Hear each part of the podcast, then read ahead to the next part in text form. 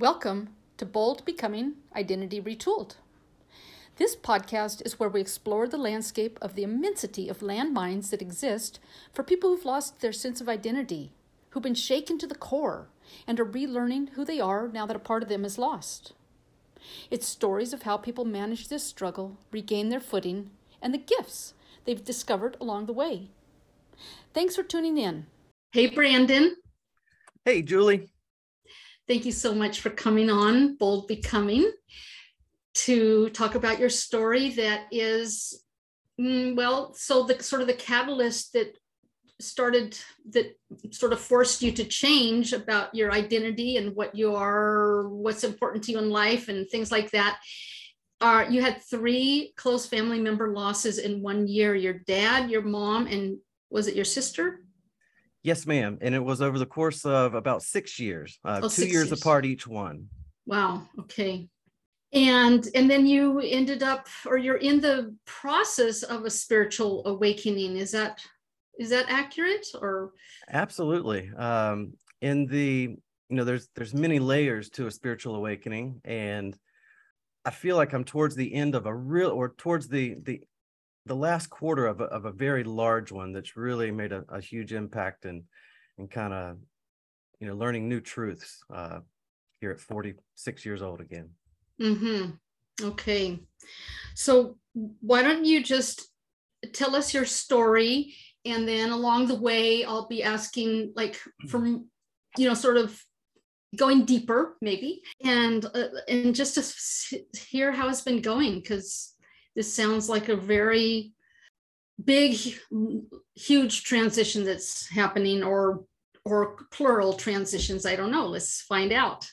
Absolutely, liminal times indeed, and uh, boy, it's, it's uh, you know when when the universe or higher power just kind of pulls the your the rug out from underneath you, you really don't know which way's up, and uh, maybe I can share a little bit of my story and helps to uh, to help others out there as well.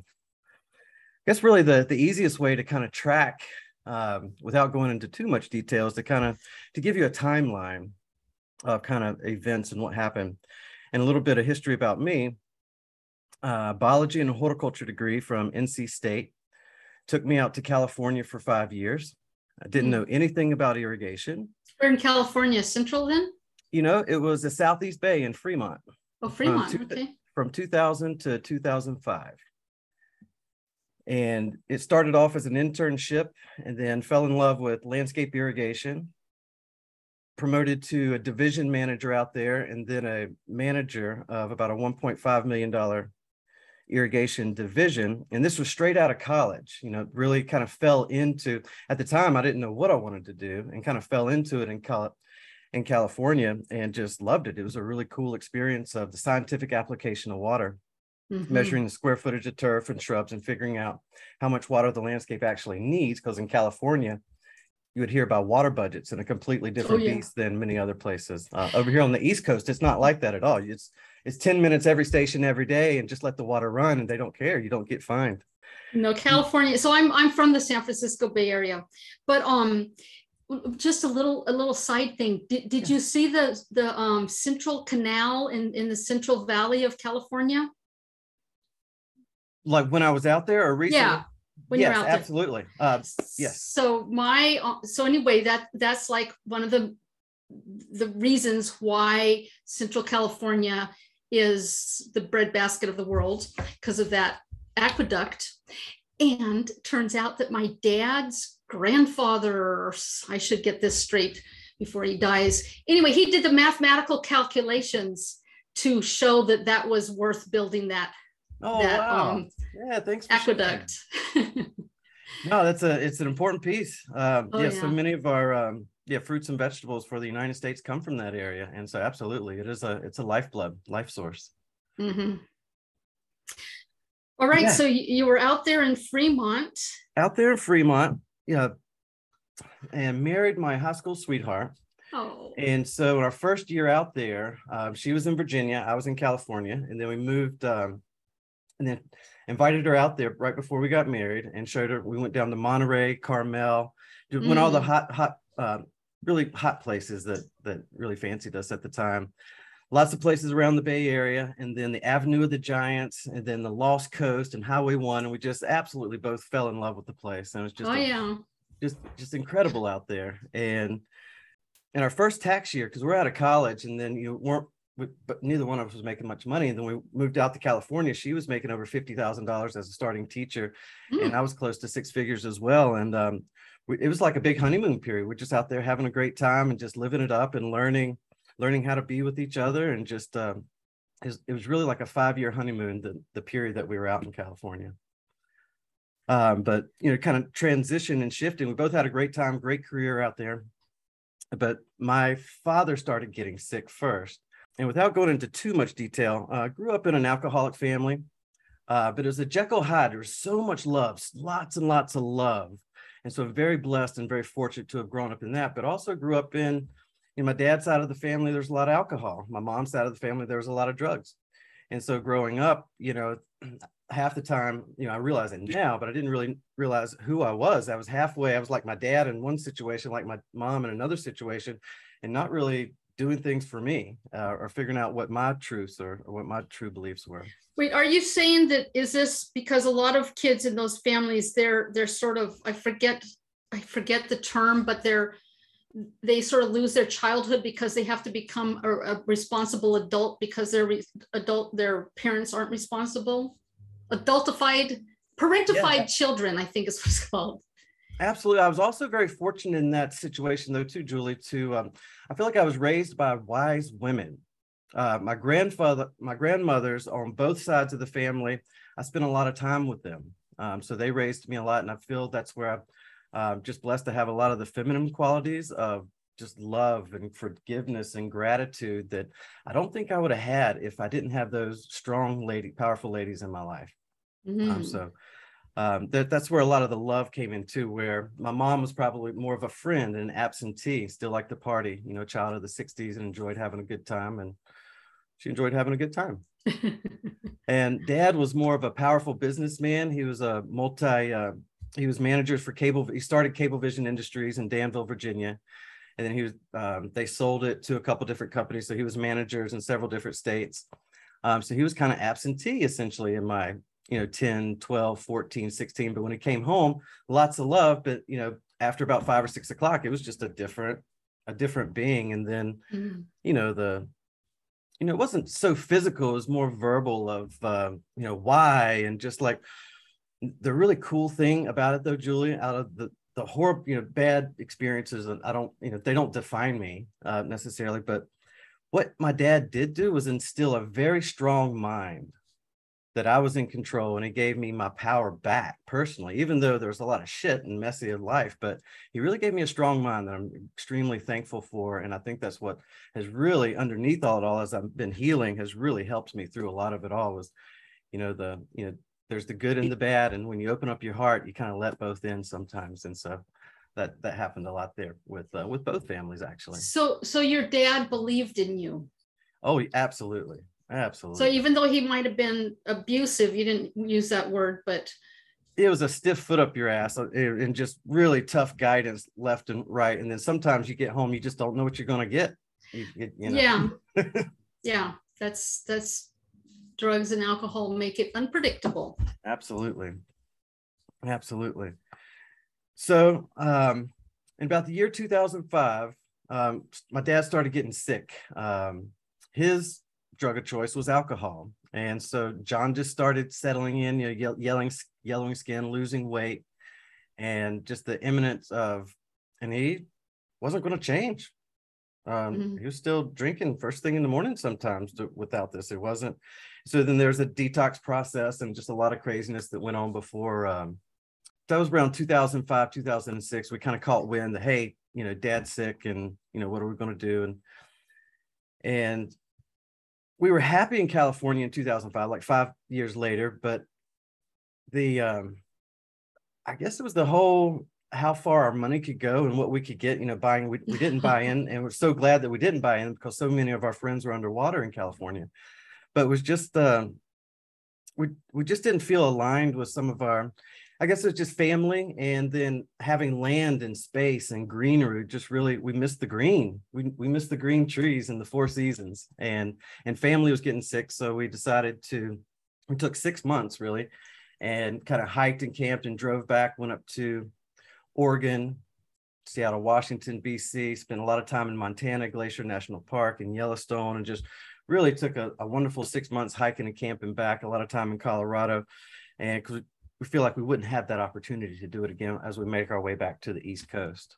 Mm-hmm. And then we decided between, so we moved back and we were decided between either Raleigh or Asheville, North Carolina. Knew Raleigh would have, uh, we had a lot of our friends from being from NC State there. And financially, we figured it would be a, a better head start. And we didn't know anybody in Asheville. And we loved everything that Asheville had to offer as far as the mountains, the music, the just the people and just a different kind of a welcoming atmosphere that was it was more laid back than some of the larger cities that we are used to. So we moved to Asheville in 2008. No, I'm sorry, 2005. I started my irrigation company in 2008, and that's oh, nice. there's kind of there's like a three-year window there, just trying to figure myself out what I'm going to do. It's like, okay, I've got this skill that I've learned in California. I'm going to start a business, and it was, you know, we started the business in 2008, and from 2008 to 2010, most businesses were having a hard time. It was uh, the economy was really, really bad. But irrigation was not much of a thought concept or a or a philosophy here in the Asheville area. There's only one other company doing it at the time, and so it was uh, it was really easy to get started and start. I had one client and then five clients, and I met basically I made friends with a lot of the local landscapers, and they would in turn I would uh, basically they would give me all the irrigation work and I would give them all the work. And so it just fit. Basically, wasn't a market for it. So I formed strategic relationships who had touch points with irrigation and we came really big, really quick over the next two to three years. We're picking up counts left and right. And you know, for a Leo fire dragon with the ego and not really knowing the, the lay of the land of personal experience in business, it's like, wow, this is great. And just um, so we started growing double digits. We became the number one service provider for the Biltmore Estate for two years, and you know all these big feathers in the hat. I guess let me pull back. I was excited about the start of Asheville Irrigation. There, we started Asheville Irrigation in 2008. I lost my dad in 2010, in March of 2010, and we had our first son, or our only son, in July of 2010. So you lost your dad in March and you had your son in July, a few months yep. later. Yep. Um, there was a lot of spiritual significance around there, kind of looking back too, and just it's it's funny, you know, it, chop wood, carry water, right? You know, as all these magical things are happening in a spiritual awakening and along your path, it's you know, breadcrumbs, synchronicities, and all the the connections and things. It's it's, it's just really wild how our own spirit speaks to us and guides us along our way. And, okay, uh, time out. Yes, yes. So you just you just gave us the ending. So what were these breadcrumbs and where what when how did this spiritual mm. awakening start?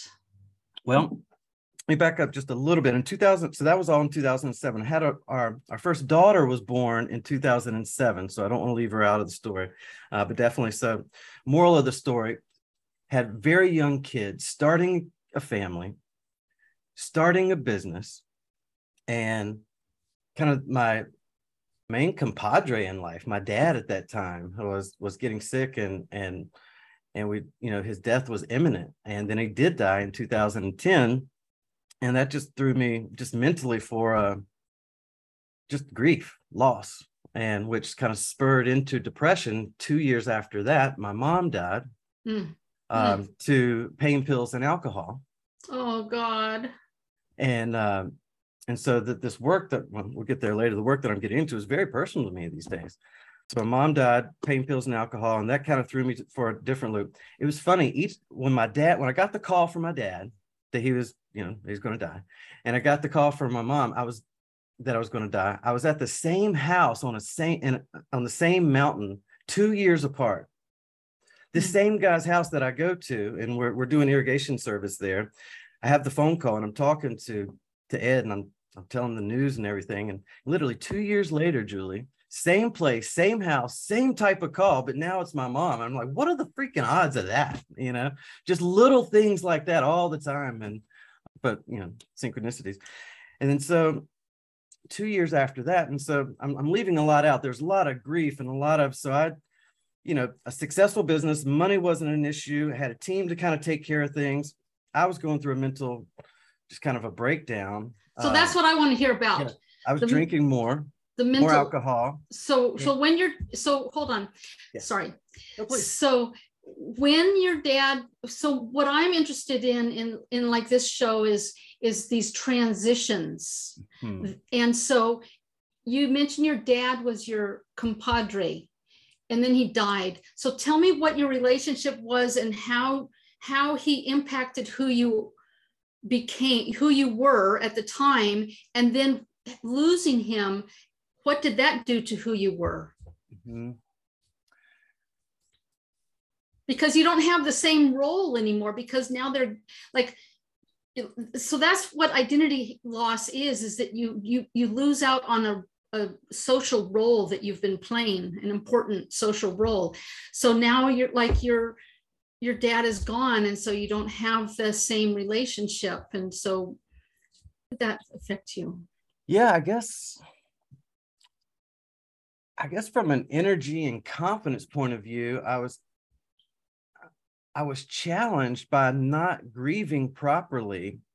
And Ooh. then so I was holding up this facade that everything was okay and i was like losing myself in the business to keep myself busy so i could avoid the pain so you were you were using you were numbing yourself from the pain by immersing yourself in the business yes and then when it got late at night after the business probably immersing myself in in a couple extra drinks. And then sometimes uh you know maybe a, a valium or a xanax or something just to kind of turn off the light switch of all the shit that was going on from a, a, personal level and from a service business of just the hundreds of people calling sometimes a day like wanting the attention. So and, what's the wait what's the personal level stuff that you were trying to avoid really the just the loss. It, it, was just extreme deep loss. And what was lost was like a strength of of character like a rock. Like if i ever had something to talk about or to go to i would call my dad. It was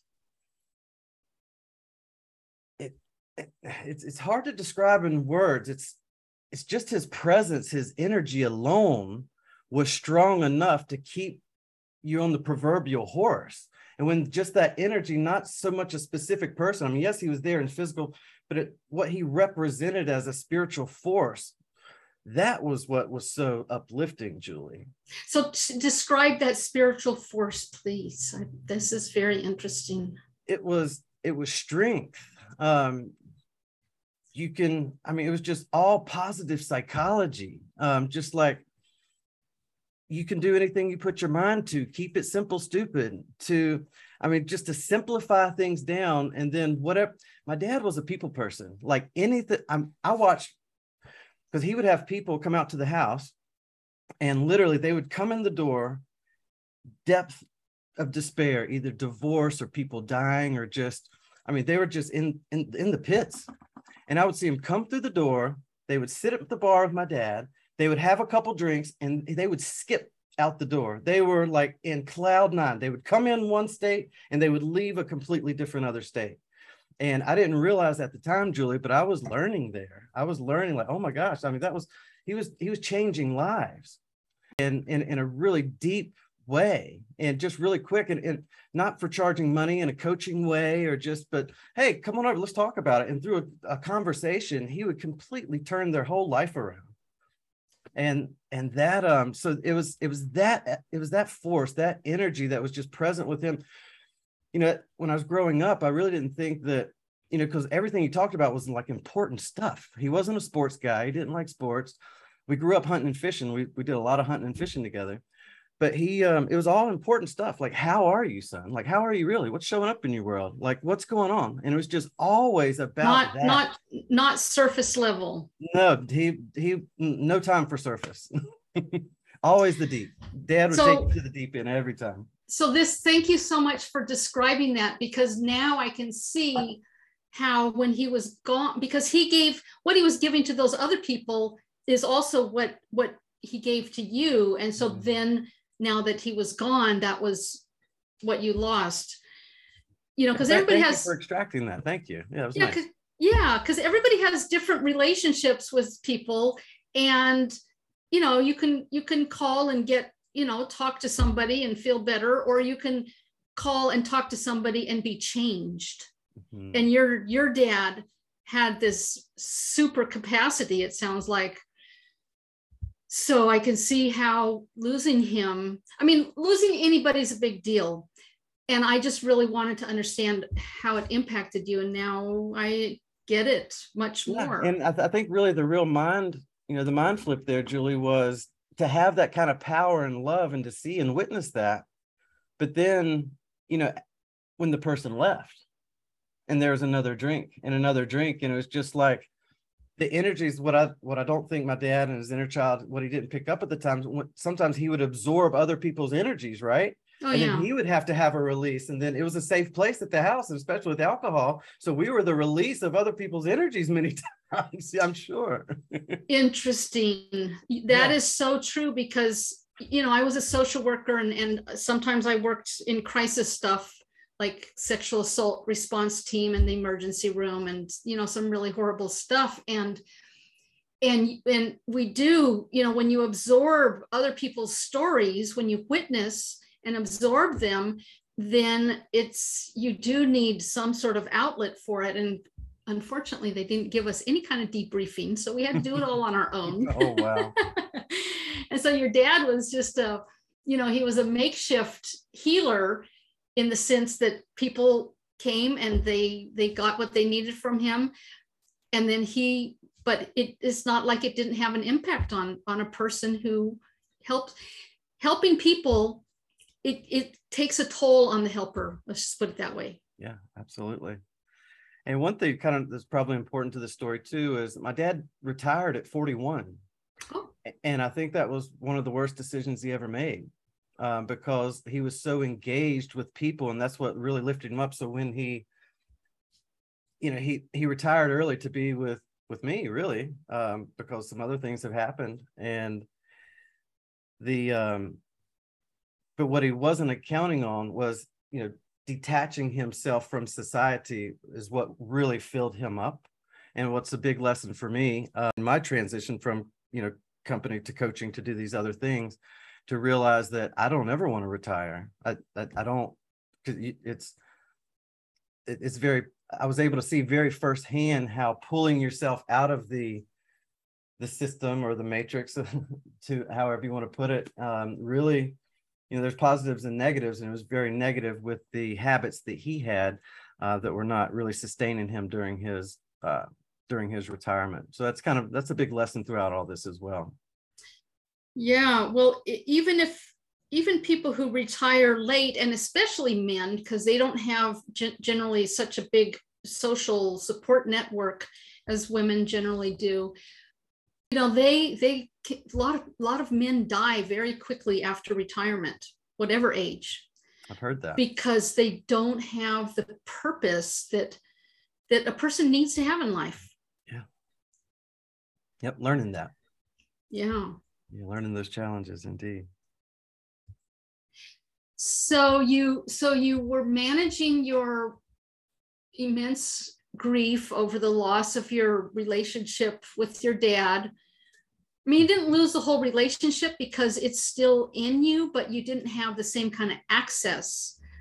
You know, he's not there to to get. absolutely, and and the choices that I was making at that time, um, drinking more, smoking more pot, and and taking pills to kind of escape things at night sometimes, just to just to turn everything off and to really get a decent night's sleep sometimes, and thinking that that was was rescuing me and helping me and getting through but as i look back now how how much damage that i really did and and time was wasted by just numbing out and you know i can look at it in one part and say it, it was the healing time that i needed.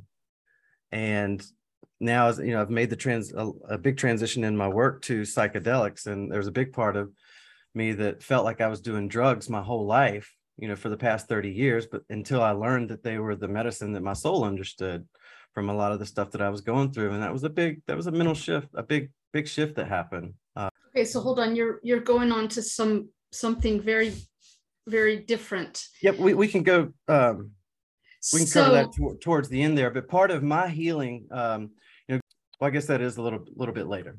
So please.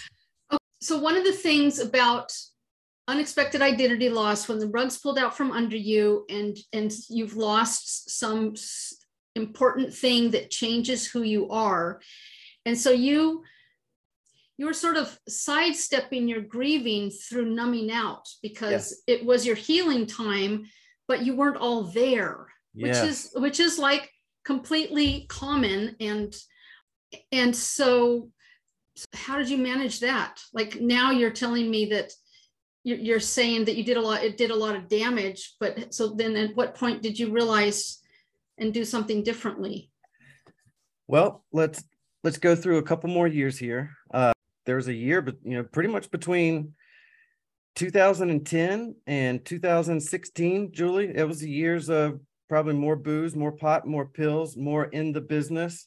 Not so much in my family. Basically like 12 to 14 i was i was in the business to kind of to keep me busy to keep me busy. And then what that leads to because essentially i lost my dad in 2010 mom 12 my sister in 2014 hmm. and i have about a five year grief cycle. It takes me about five years to really kind of shake through and move through some stuff.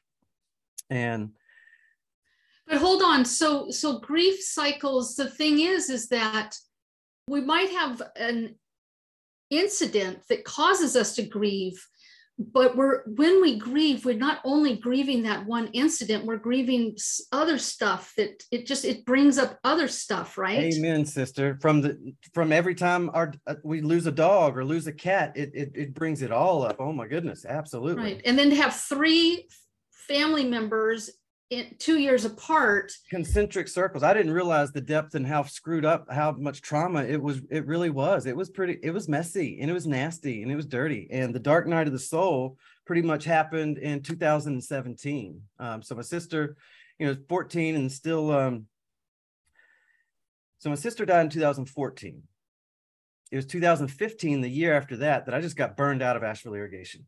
And i would not wish burnout on anybody else because i didn't obtain the skills to rise up and I rose up I rose up to the level of my complacency basically. And I didn't develop the skills necessary to take the business where you know where I thought at the time it wanted to go. It was more about the numbers and growth and being a big bad company you know before um, you know running everything through the mind through the heart with my individuals. But this ego just had this drive to to do more to to, to push and you know the whole masculine thing is that's another thing um, very masculine oriented living with my dad and dad being such a strong rock. What i'm learning now julie is a lot of the fundamental feminine mothering uh, rules and foundation was never passed on. And so that's why that's where i cracked you know? So the, doing this masculine drive be better succeed keep getting bigger, acquiring more accounts, doing these things. Uh, you know, it's just driven by that. Well, and, and that's what society pushes us to do. I don't know if it's masculine. I mean, that's that's like that's what they say is success. It, what I'm learning is very patriarchal in nature versus the you know, coming from the mind versus the loving, general, nurturing side of us. Um, is where I was coming from, which you can do both in business. And that's what I've really learned is, is the balance. Mm. And, you know, we need both. And yeah, that was a big eye-opening experience um, to learn learning and, and, and still a work in progress of learning to balance our masculine and feminine. But it was, it was so much masculine that I had to crack. And I'm very empathic and energetic anyway. I'm very sensitive energetically and and empath by nature can look at people and really just almost a picture or just a you know a brief second and, and feel exactly pick up everything that they're going through sometimes if i don't block and it's really and i'm learning you know, as i'm clearing up my thoughts and body and energy a lot of these dormant powers like that are really becoming active and scary and it's wild and it's cool all at the same time. Wait that you are discovering these qualities about yourself? Yes, of yes. being it, it, able to sense things. Oh my goodness. Uh, yes ma'am. Uh, that would be an understatement. I, you want to come from and i'm still learning myself and it's just and i want to come at this through a, a very humble nature but sometimes it's so just mind boggling it's like oh my god you, we can really do this you know? And a lot of the um, talk a little bit about basically you know being a biology major you know learning through the teachings now of joe dispenza bruce lipton of how our thoughts really can can construct our reality and you know if our thoughts and can can get us in a negative state, um, our thoughts can also heal us and get us into a positive state. And so just learning a lot of uh, that now, but the catalyst was actually what's called a Baud reset therapy. It was B A U D. It's actually headphones that you put on and you can dial in a frequency and you bring up these emotions uh, mm-hmm. while it sounds like a swarm of bees. And while you're under the influence of here, it's um, it re- it's resetting your brain. So the next time you have those thoughts it doesn't affect you as bad. You, your body knows it's in a safe place. And um so so this this of, is this is something you were doing on your own? Yes i bought the I, therapeutic I, yes ma'am. I went to an energy healer and had three sessions with her and we're talking just it, it, was, it was incredible um and so I bought the device myself, and it's a I use it as a, a really cool. Well, not it's an effective healing tool. You, basically, you can help cure PTSD like like 20 year army vets PTSD in four 20 minute sessions, Julie, just through sound, no drugs. And so part of my mission is to help people heal naturally and help people use the mind to heal the body, in addition to coaching and a bunch of other things. But but it's learning those types of practices, you know, starting with meditation, journaling, getting in touch with myself. And it was through this sound therapy and then crystals. It was a piece of rose quartz that really kicked it all off. It was a rose quartz tower about three inches tall. And it was a certain color when I bought it at the store.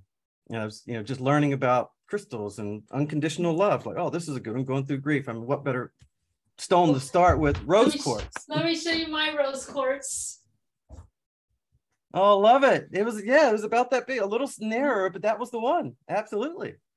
That was the very first piece of self love. Yeah, unconditional self love, no matter what. I mean, that is, that's where it's at these days. And so, uh, what prompted you to do all this healing? So, did you? It's, did, did you hit some rock bottom place or you said the dark night of the soul was in 2017 so what was what happened there you know, I think it was just in Apex. We we purchased a property on Fontana Lake. It was about a half acre, and that's where I did most of my healing. Uh, first half of my healing was getting my partying out of my system, I guess, and just getting getting effed up, you know, drinking and having fun out there, and just like getting shit out of my system, away from everybody, and just being in a safe nature. place. Yeah, a safe place. Mm-hmm. And then the second half of that, um, second half being like the last five years, kind of turning it around into I stopped drinking. I stopped smoking and just did psychedelics exclusively, primarily just microdosing, you know, every couple of weeks, you know, and then taking big breaks in between and just being in nature and just learning and coming up with my new truths. Uh, what what was what was true to me. Um, okay, but wait, still, what what prompted you to start this healing process? You know, I I, I really think, Julie, that it was the the strength that my dad gave me in my mind and i was not happy with what i was bec- who i was becoming. I didn't like the relationship i had with my kids. I was i was just selfish. I was spending time with almost too much time with me and i just felt very selfish. You were spending tons of time with your work being successful at work still. Mm-hmm. and it was and you were just and then you were doing your partying. Yep.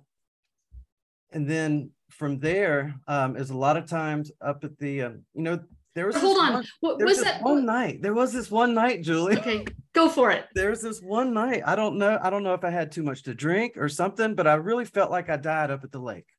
And I don't know how how I got saved or what happened, but I woke up the next morning and I said, I am done. No more drinking, no more smoking. I don't know what the hell happened that night. I really don't. It was just a big shift that happened that night. And I don't know. So it wasn't intentional, it just happened. Correct. Or at least it wasn't consciously intentional. Correct. You were just you were just having your life. Yep. And then one day you feel like being different. But it was the it was the culmination of the three years of loss all the shit i couldn't with my with the i had to lose my mind julie basically to find myself again. I could with the way that everything was coming at me i couldn't i had to like shed all that old skin and become a completely new person. I didn't like who i was becoming. I just couldn't handle the weight of the world. I couldn't even write a fucking check. I mean i was so just scattered. Scattered Mm. And I didn't like being scattered anymore. I mm. wanted, I wanted to be free in my own mind. And I started learning. It was Carl Jung that really put my life back in perspective at a time that my dad wasn't there to do so. And I think it was Reflections and a couple, I can't remember the other names of the books, but like, whoa, this is what I've been missing. This is seems more real than than even the stuff my dad was talking about. It's like, or maybe this is where my dad got a lot of his fundamental stuff. And it was just, so I just started on a search, kind of like Cain walking the earth through books and going to different places and just asking people, what do they know about crystals? And what have you, and being Asheville being such a huge spiritual community, I think, not I think, I know, Julie, that Asheville found us and it's becoming more of a we, we love it more and more every day and because of the spiritual community here that's very grounding balancing, wholeness. I mean, that's just what's what your community is. That's what we we kind of focus on is being grounded, balanced, and whole. And that was a lifestyle I had nothing, I, I knew nothing about growing up in a very black and white southern town in Virginia. So describe being balanced and whole. Ooh. Balance to me is knowing what all of our different life arenas are that's important to us. Our family, our self, our personal health, our finances, or whatever the different things that are important to us that we track to to know what they are to know what the win is in any current situation in those life arenas are and to have a place on your calendar. For me it's color coded add brain. I have to have a, a very structured system around me to give each one of those life arenas, each color a week or minimally a month, a certain specific amount of time so that they're getting time on my dashboard of, of time. Because many times uh, I get so incredibly focused at one thing that then the family will start drifting too much time at work and so mm-hmm. balance to me is knowing what all the wins are in each one of your life arenas and having a system and a process to get equal or the time that's allotted needed for each one of those life arenas. So sort of like time blocking for those arenas so that you can f- completely engage in what you're doing, knowing that you're going to pick up and have time for the other stuff. Absolutely. I've learned through getting things done with David Allen that we're only happy not doing when we know what we're not doing. So if we have a system of that we know is captured that we're that we're that we're using on a consistent basis. It lets the site it calms the psyche down so we're not in such a hurry or a rush to do these things because we know we have a place on the calendar to get it taken care of. Right. Yeah. We're not and so we're not trying to multitask or we're not worrying about well when i'm you know i'm not getting this done because i'm doing this because everything's sort of place for everything and everything in its place. You know yes. that for physically stuff but now for your time and what you value in life. Absolutely. Absolutely. Yeah, because inevitably, you know, during a lot of the the, the trials and tribulations when you're at work, you're you're daydreaming about home and wanting to be with the family. And when you're at the family, after about 10 or 15 minutes, the energy is like, oh my God, I just want to be at work. And just and so having a place for everything, you're exactly right. Um, it, it really helps. So get the mind, body, and spirit on board that you don't have to rush and that was a big thing for me growing up and part of my trauma too. My I remember my dad always saying it's just like slow down, son, just slow down. I was just like just geared a little bit faster than normal. And he could see where my dysregulated nervous system played into my ADHD. And now um, that's given me a lot to work with these days as well. Just knowing our nervous system regulation and breath work, how it relates to it, we, we can heal so much. Mm-hmm. I digress. well, that's that's fine. So so you you woke up and you were starting to be a new person. Yep. And and then you did you like went out and explored new things for for healing. Well, I tell you, a big part of um, my life that hasn't been brought into the picture is my Phish community. Since 1994, my wife and I have been listening to the band Phish and following them all over the country in Mexico and basically everywhere they go. I'm up to about 187 shows. You know, we had kids, and so my wife's about 30 shows shy of that. Um, had to take one for the team there um, while we're raising kids, and so it was really during that 2015, like started the burnout, uh, 2015, 16, 17, 18. Uh, we just had a blowout on Phish. Uh, my wife and I, we, we'd go to Seattle, Colorado, Las Vegas, Mexico, and that was one of our biggest years in 2016 just doing all those shows. And so there was a um, a lot of psychedelics used but there was also a lot of music and community. And i attribute a lot of my musical association affinity to Phish in the community and those times getting together throughout the course of the past 30 years as the most healing if not the saving grace of community and spirit and uplifting again and having that community to fall back on just mm-hmm. in even if it's not individuals your your main people in that community that you always see at different shows but more than anything just that different world of of love peace and happiness that my soul was really attracted to that I wasn't finding in general everyday life that that was a big one mm-hmm. that was a big one and so many of those experiences were the catalyst through all this change and help alchemize a lot of the grief, the depression, the ADD, the the sense of loss and the lack of identity. It was it was those experiences going to multiple shows a year and finding community and happiness in other ways of just being in the moment. Mm-hmm. It taught me to truly to be in the moment where there's not worry and life gets to be easy and it can be a playground. And taking those experiences i mean that's the one thing you want to do is to bottle up official experience and just share it with the world. Because it's almost um, you're very familiar with you know Brendon Burchard's work and and it you know those events although they can be very taxing sometimes they're the one of the most awesome things about it is like they're all there for the same reason of helping to be you know to support and be supported. And you just don't find that in general community um mm-hmm. in, in, a lot of times or at least i didn't. And so finding that in my Phish community i really saw a very similar parallel in Brendon's community uh, as far as helping and being present and uplifting and supporting. So that was very attractive. And that's kind of what you know self-help um, serious student of success since the early 10, 2000s um, for the likes of Jim Rohn, Brian Tracy's, Earl Nightingale's, and just I couldn't get enough of the stuff. I'm just always been a serious student of success. And so when Brendon kind of came into my world, offered that community with this success and a lot of his pr- principles just really resonated from a from very masculine side, obviously. Mm-hmm. So just for the audience, Brendon Burchard is uh, a big um, personal development guy, very big. And um, Brandon, who I'm interviewing, versus Brendon, um, Brandon and I are both certified high performance coaches with Brendon Burchard's coaching method. We use his curriculum.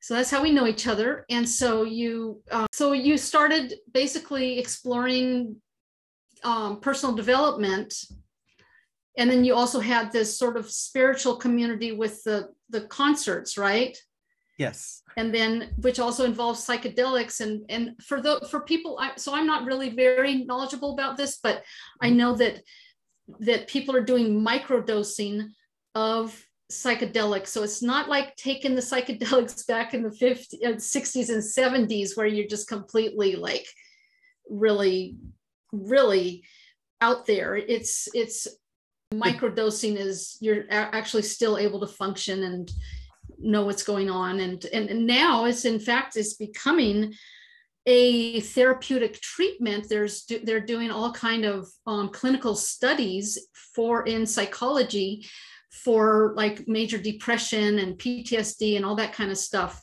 It's um it's becoming it's it's not mainstream yet but it's it's on its way to becoming mainstream. And so you you're saying that you had benefits from this. Absolutely. And and again you know on this show we're not promoting anything. We're just talking about brandon's experience. Absolutely. As i say in my line of work we're we're we're, we're advocates. We don't recommend. Do your own research um, on all of our information. We have full disclaimers um, of the information but this is not an, an avenue or recommendation to do any illegal substances whatsoever.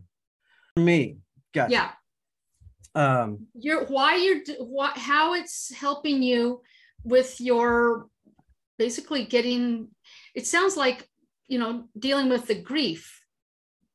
Yes. Let's see here. Grief and um, loss.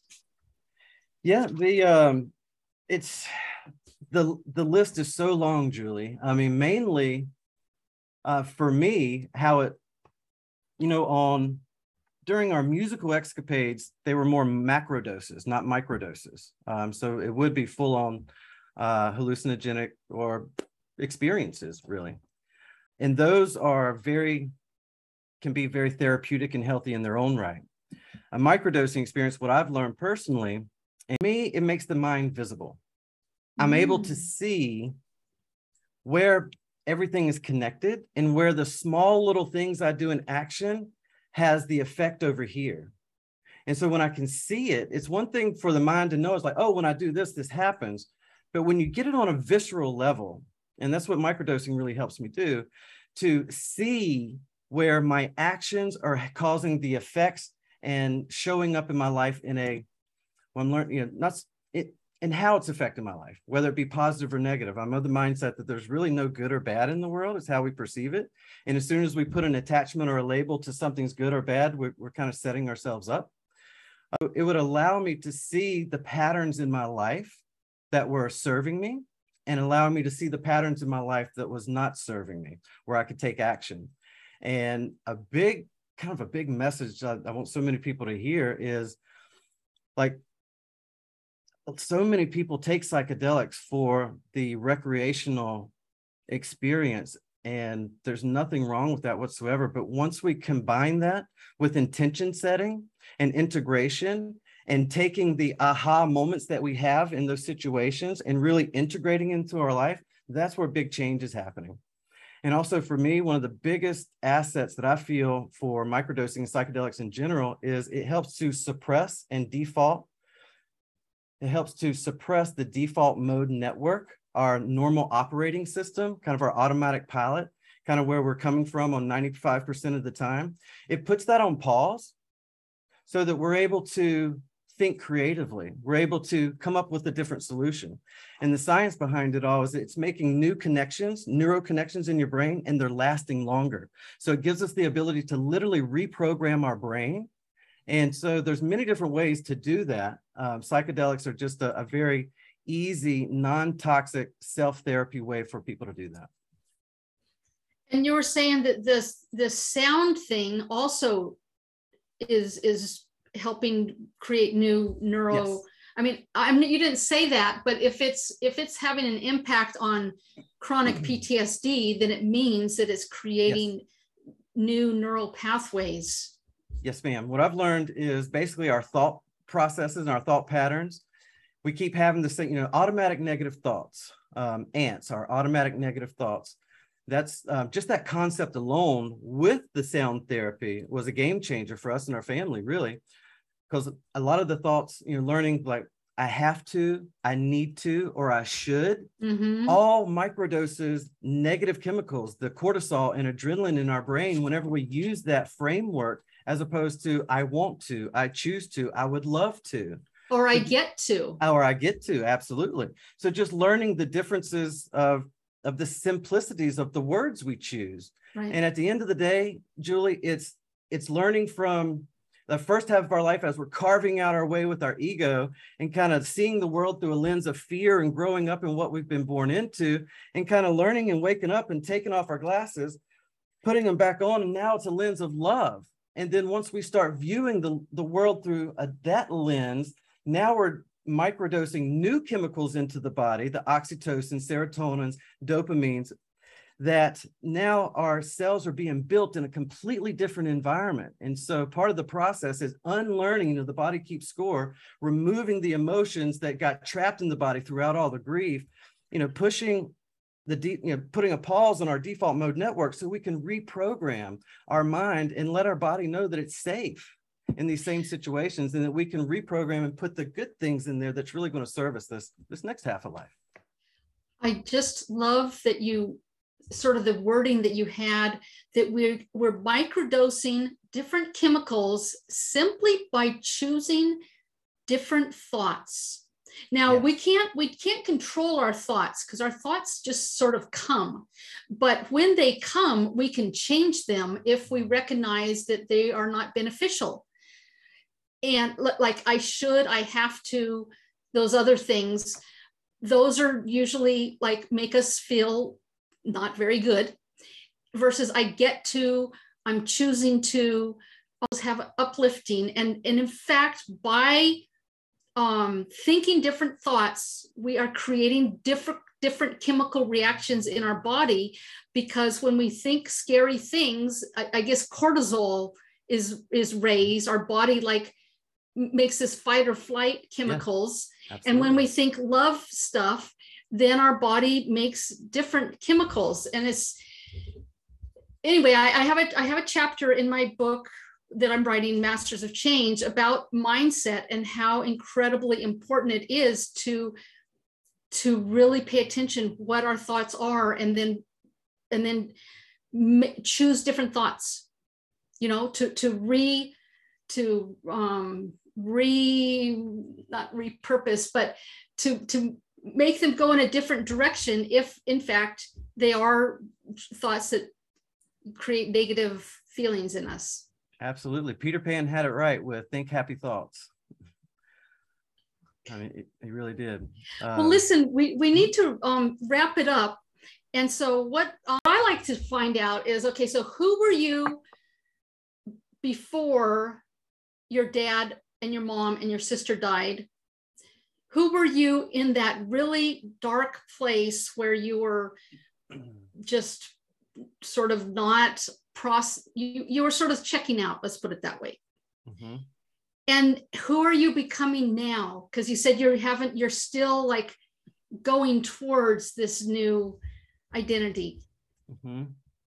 okay i really feel like before a lot of the before life showed up I was more a classic representative of my mom and dad and my grandparents and a little bit of my teachers in high school and a little bit of a mentor and a little bit of a boss. All the experiences and people and the things that were kind of guiding me, but kind of pushed me along the way and taught me along the way. A lot of good fundamental core beliefs that served me in my first half of life. Safety, and how to show up and manners and how to treat your, your fellow brothers and sisters. I feel like when life showed up and I lost the majority of my family and lost myself, I lost my pride and my ego. There was a knee injury there too. And through Louise Hay's work, it's associated with pride and ego. As I was transitioning from my Asheville irrigation identity, I'm the irrigation guy for 20 years. Um, with all the upbringings that I had up until that point to being swept off my feet. And I, I lost my identity even more by numbing out and not moving through the processes of grief and through the processes of responsibility and maturation. It just completely lost. And I didn't know who I was. And I couldn't, I really couldn't look at myself in the mirror. I couldn't spend the time with the family that I wanted to. It was just a it was just an, a really funky time until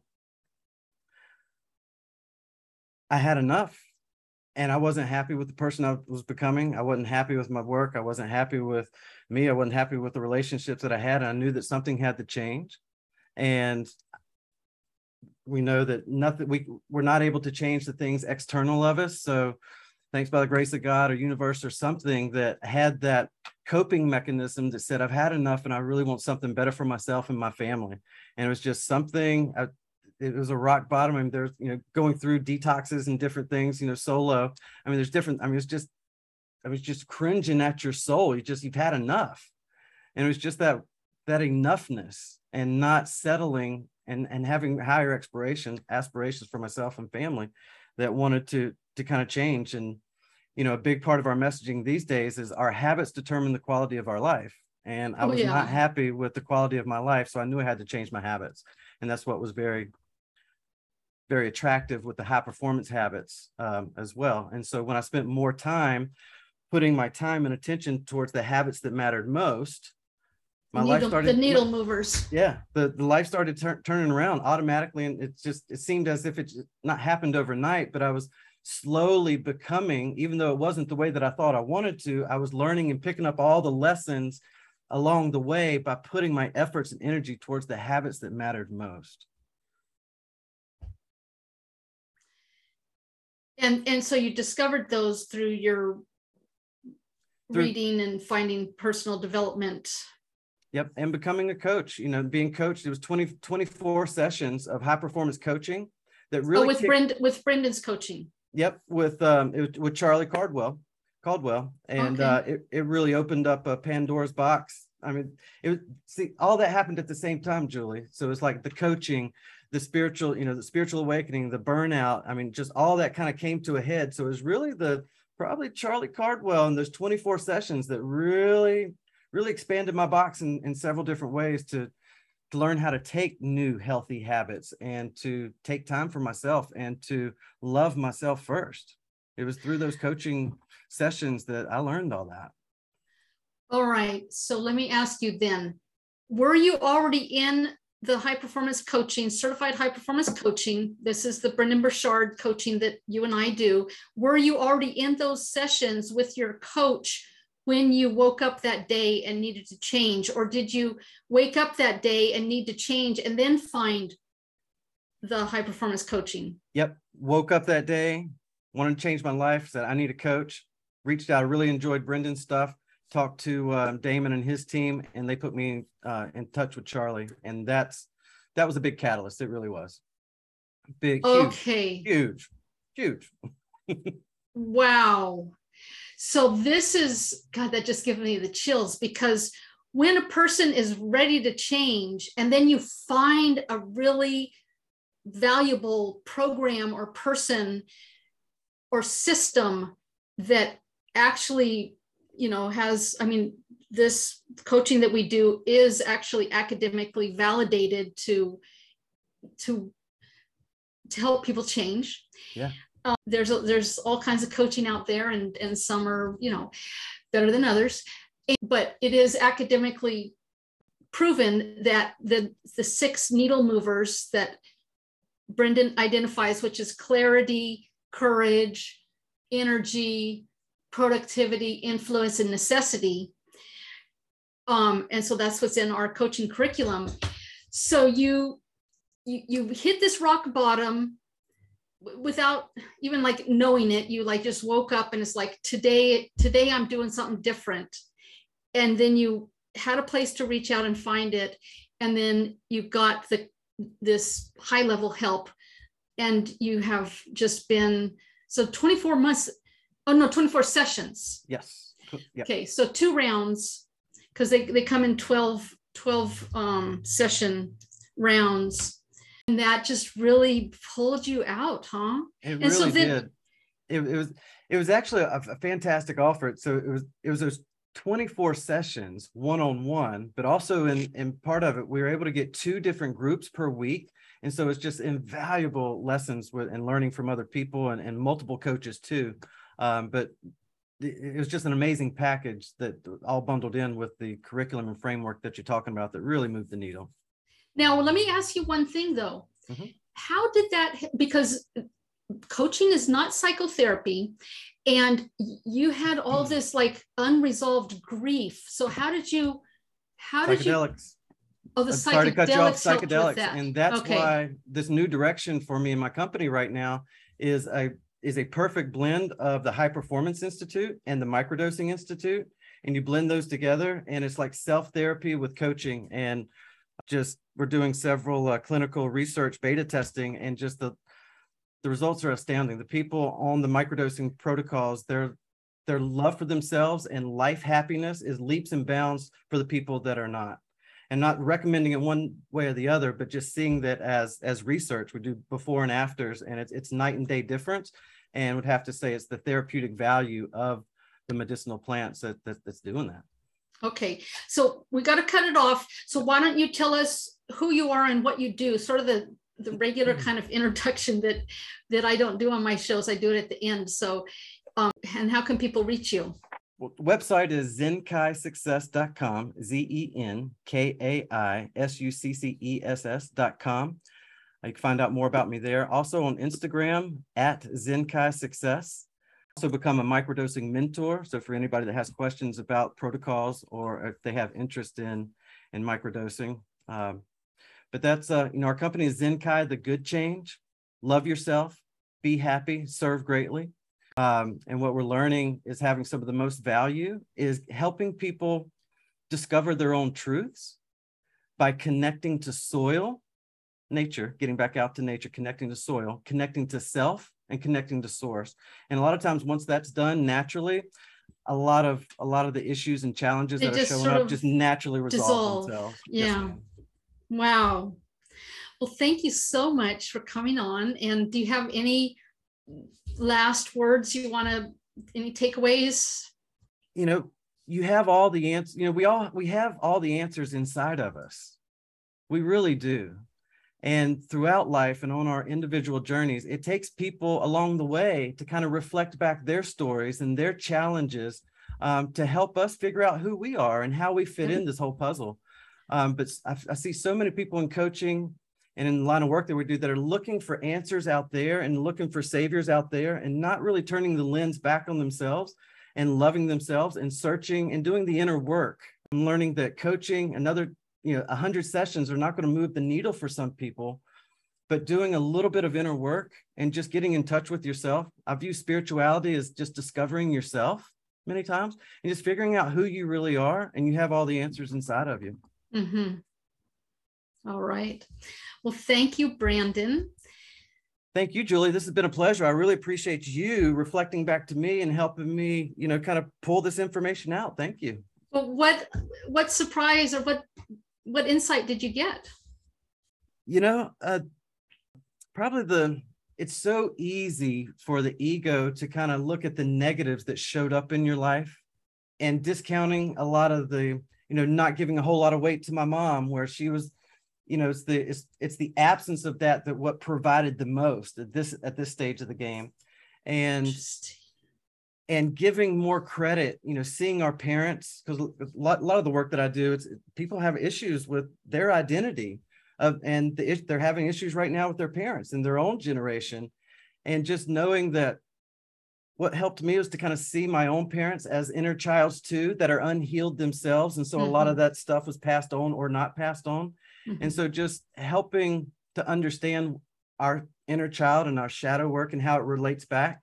And then, so what you really pulled out to me was able to give my dad even more kudos and the strength that he did pass on. Uh, because a lot of times, you know, kind of the body remembers the drunken moments and the bad Yeah, times. the pain. yeah, it, it, it, yeah. And so the more that I can view through the lens of the future and through an un, you know, with the with the healing of the past versus looking and being caught up in the past, it's it's healing in it in of itself. Good. Well, I'm so glad we we had this conversation and and you had a shift there. Yeah, thank you, Julie. Appreciate you. Well, you're welcome. And that's that'll be fifty dollars, please. You got it. You accept Um, crystals.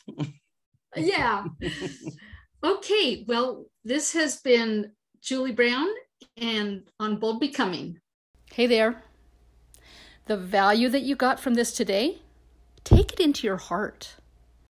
Add value to it in your own life by putting it into practice and growing it to be part of your life, your daily habits, the takeaways that you got from this. Words and thoughts only take us so far. It's implementing on those words and thoughts that will change your life. Ideas are just ideas. Taking action on ideas is where growth happens, and freedom emerges from growth. Freedom from our past invisible binding. We're here to grow and release ourselves from our past constraints. With awareness, intention, and through taking action on new choices, we evolve. In this process, we exalt our pain and suffering into wisdom that empowers us. We all have the ability to transform and become that person we yearn to be. If today's episode added value to your life, please share it with others. And make sure to subscribe to Bold Becoming Identity Retooled. And if you might, take a minute right now and leave a review so that others can find out about this podcast. If you'd like to contact me for one on one coaching or to get on the wait list for my Tough Stories workshop, send me an email and we'll be in touch. Be sure to check out our free Facebook group of Bold Becomers. The link's in the show notes.